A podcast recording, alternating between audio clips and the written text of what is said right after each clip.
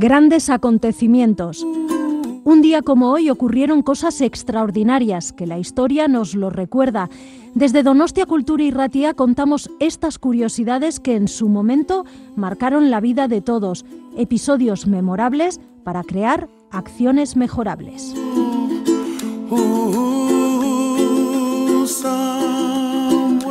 Grandes acontecimientos, Donostia Cultura y Ratia lo puedes encontrar en el dial de tu radio, en el 107.4, y lo traslada por las ondas hacia ti. Escucha anécdotas, historias, grandes personajes y personas que influenciaron nuestras vidas de hoy.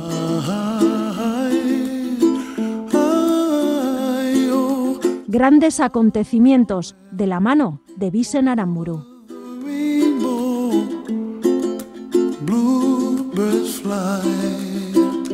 Un 23 de julio, pero del año 1958, el submarino americano Nautilus SSN 571, primero de propulsión nuclear en el mundo, sale del puerto de Pearl Harbor para intentar ser el primer sumergible en alcanzar el Polo Norte navegando bajo el hielo. El 3 de agosto logrará su objetivo y continuará su travesía hasta emerger al noroeste de Groenlandia tras un periplo de 96 horas que le habrá llevado a recorrer 2.945 kilómetros. Un 23 de julio, pero del año 1230, en el monasterio de Montecassino, Italia, se firma la Paz de San Germano, que pone fin a las guerras entre el Papa Gregorio IX y el emperador Federico II. Por medio del mismo, Federico II, que había sido excomulgado por el pontífice, concede que el reino de Sicilia no se incorpore a su imperio, además de conceder que algunos lugares sagrados permanezcan bajo tutela papal.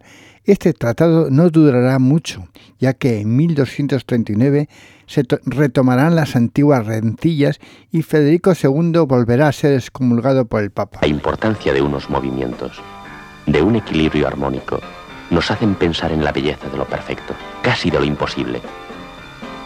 Casi perfecto.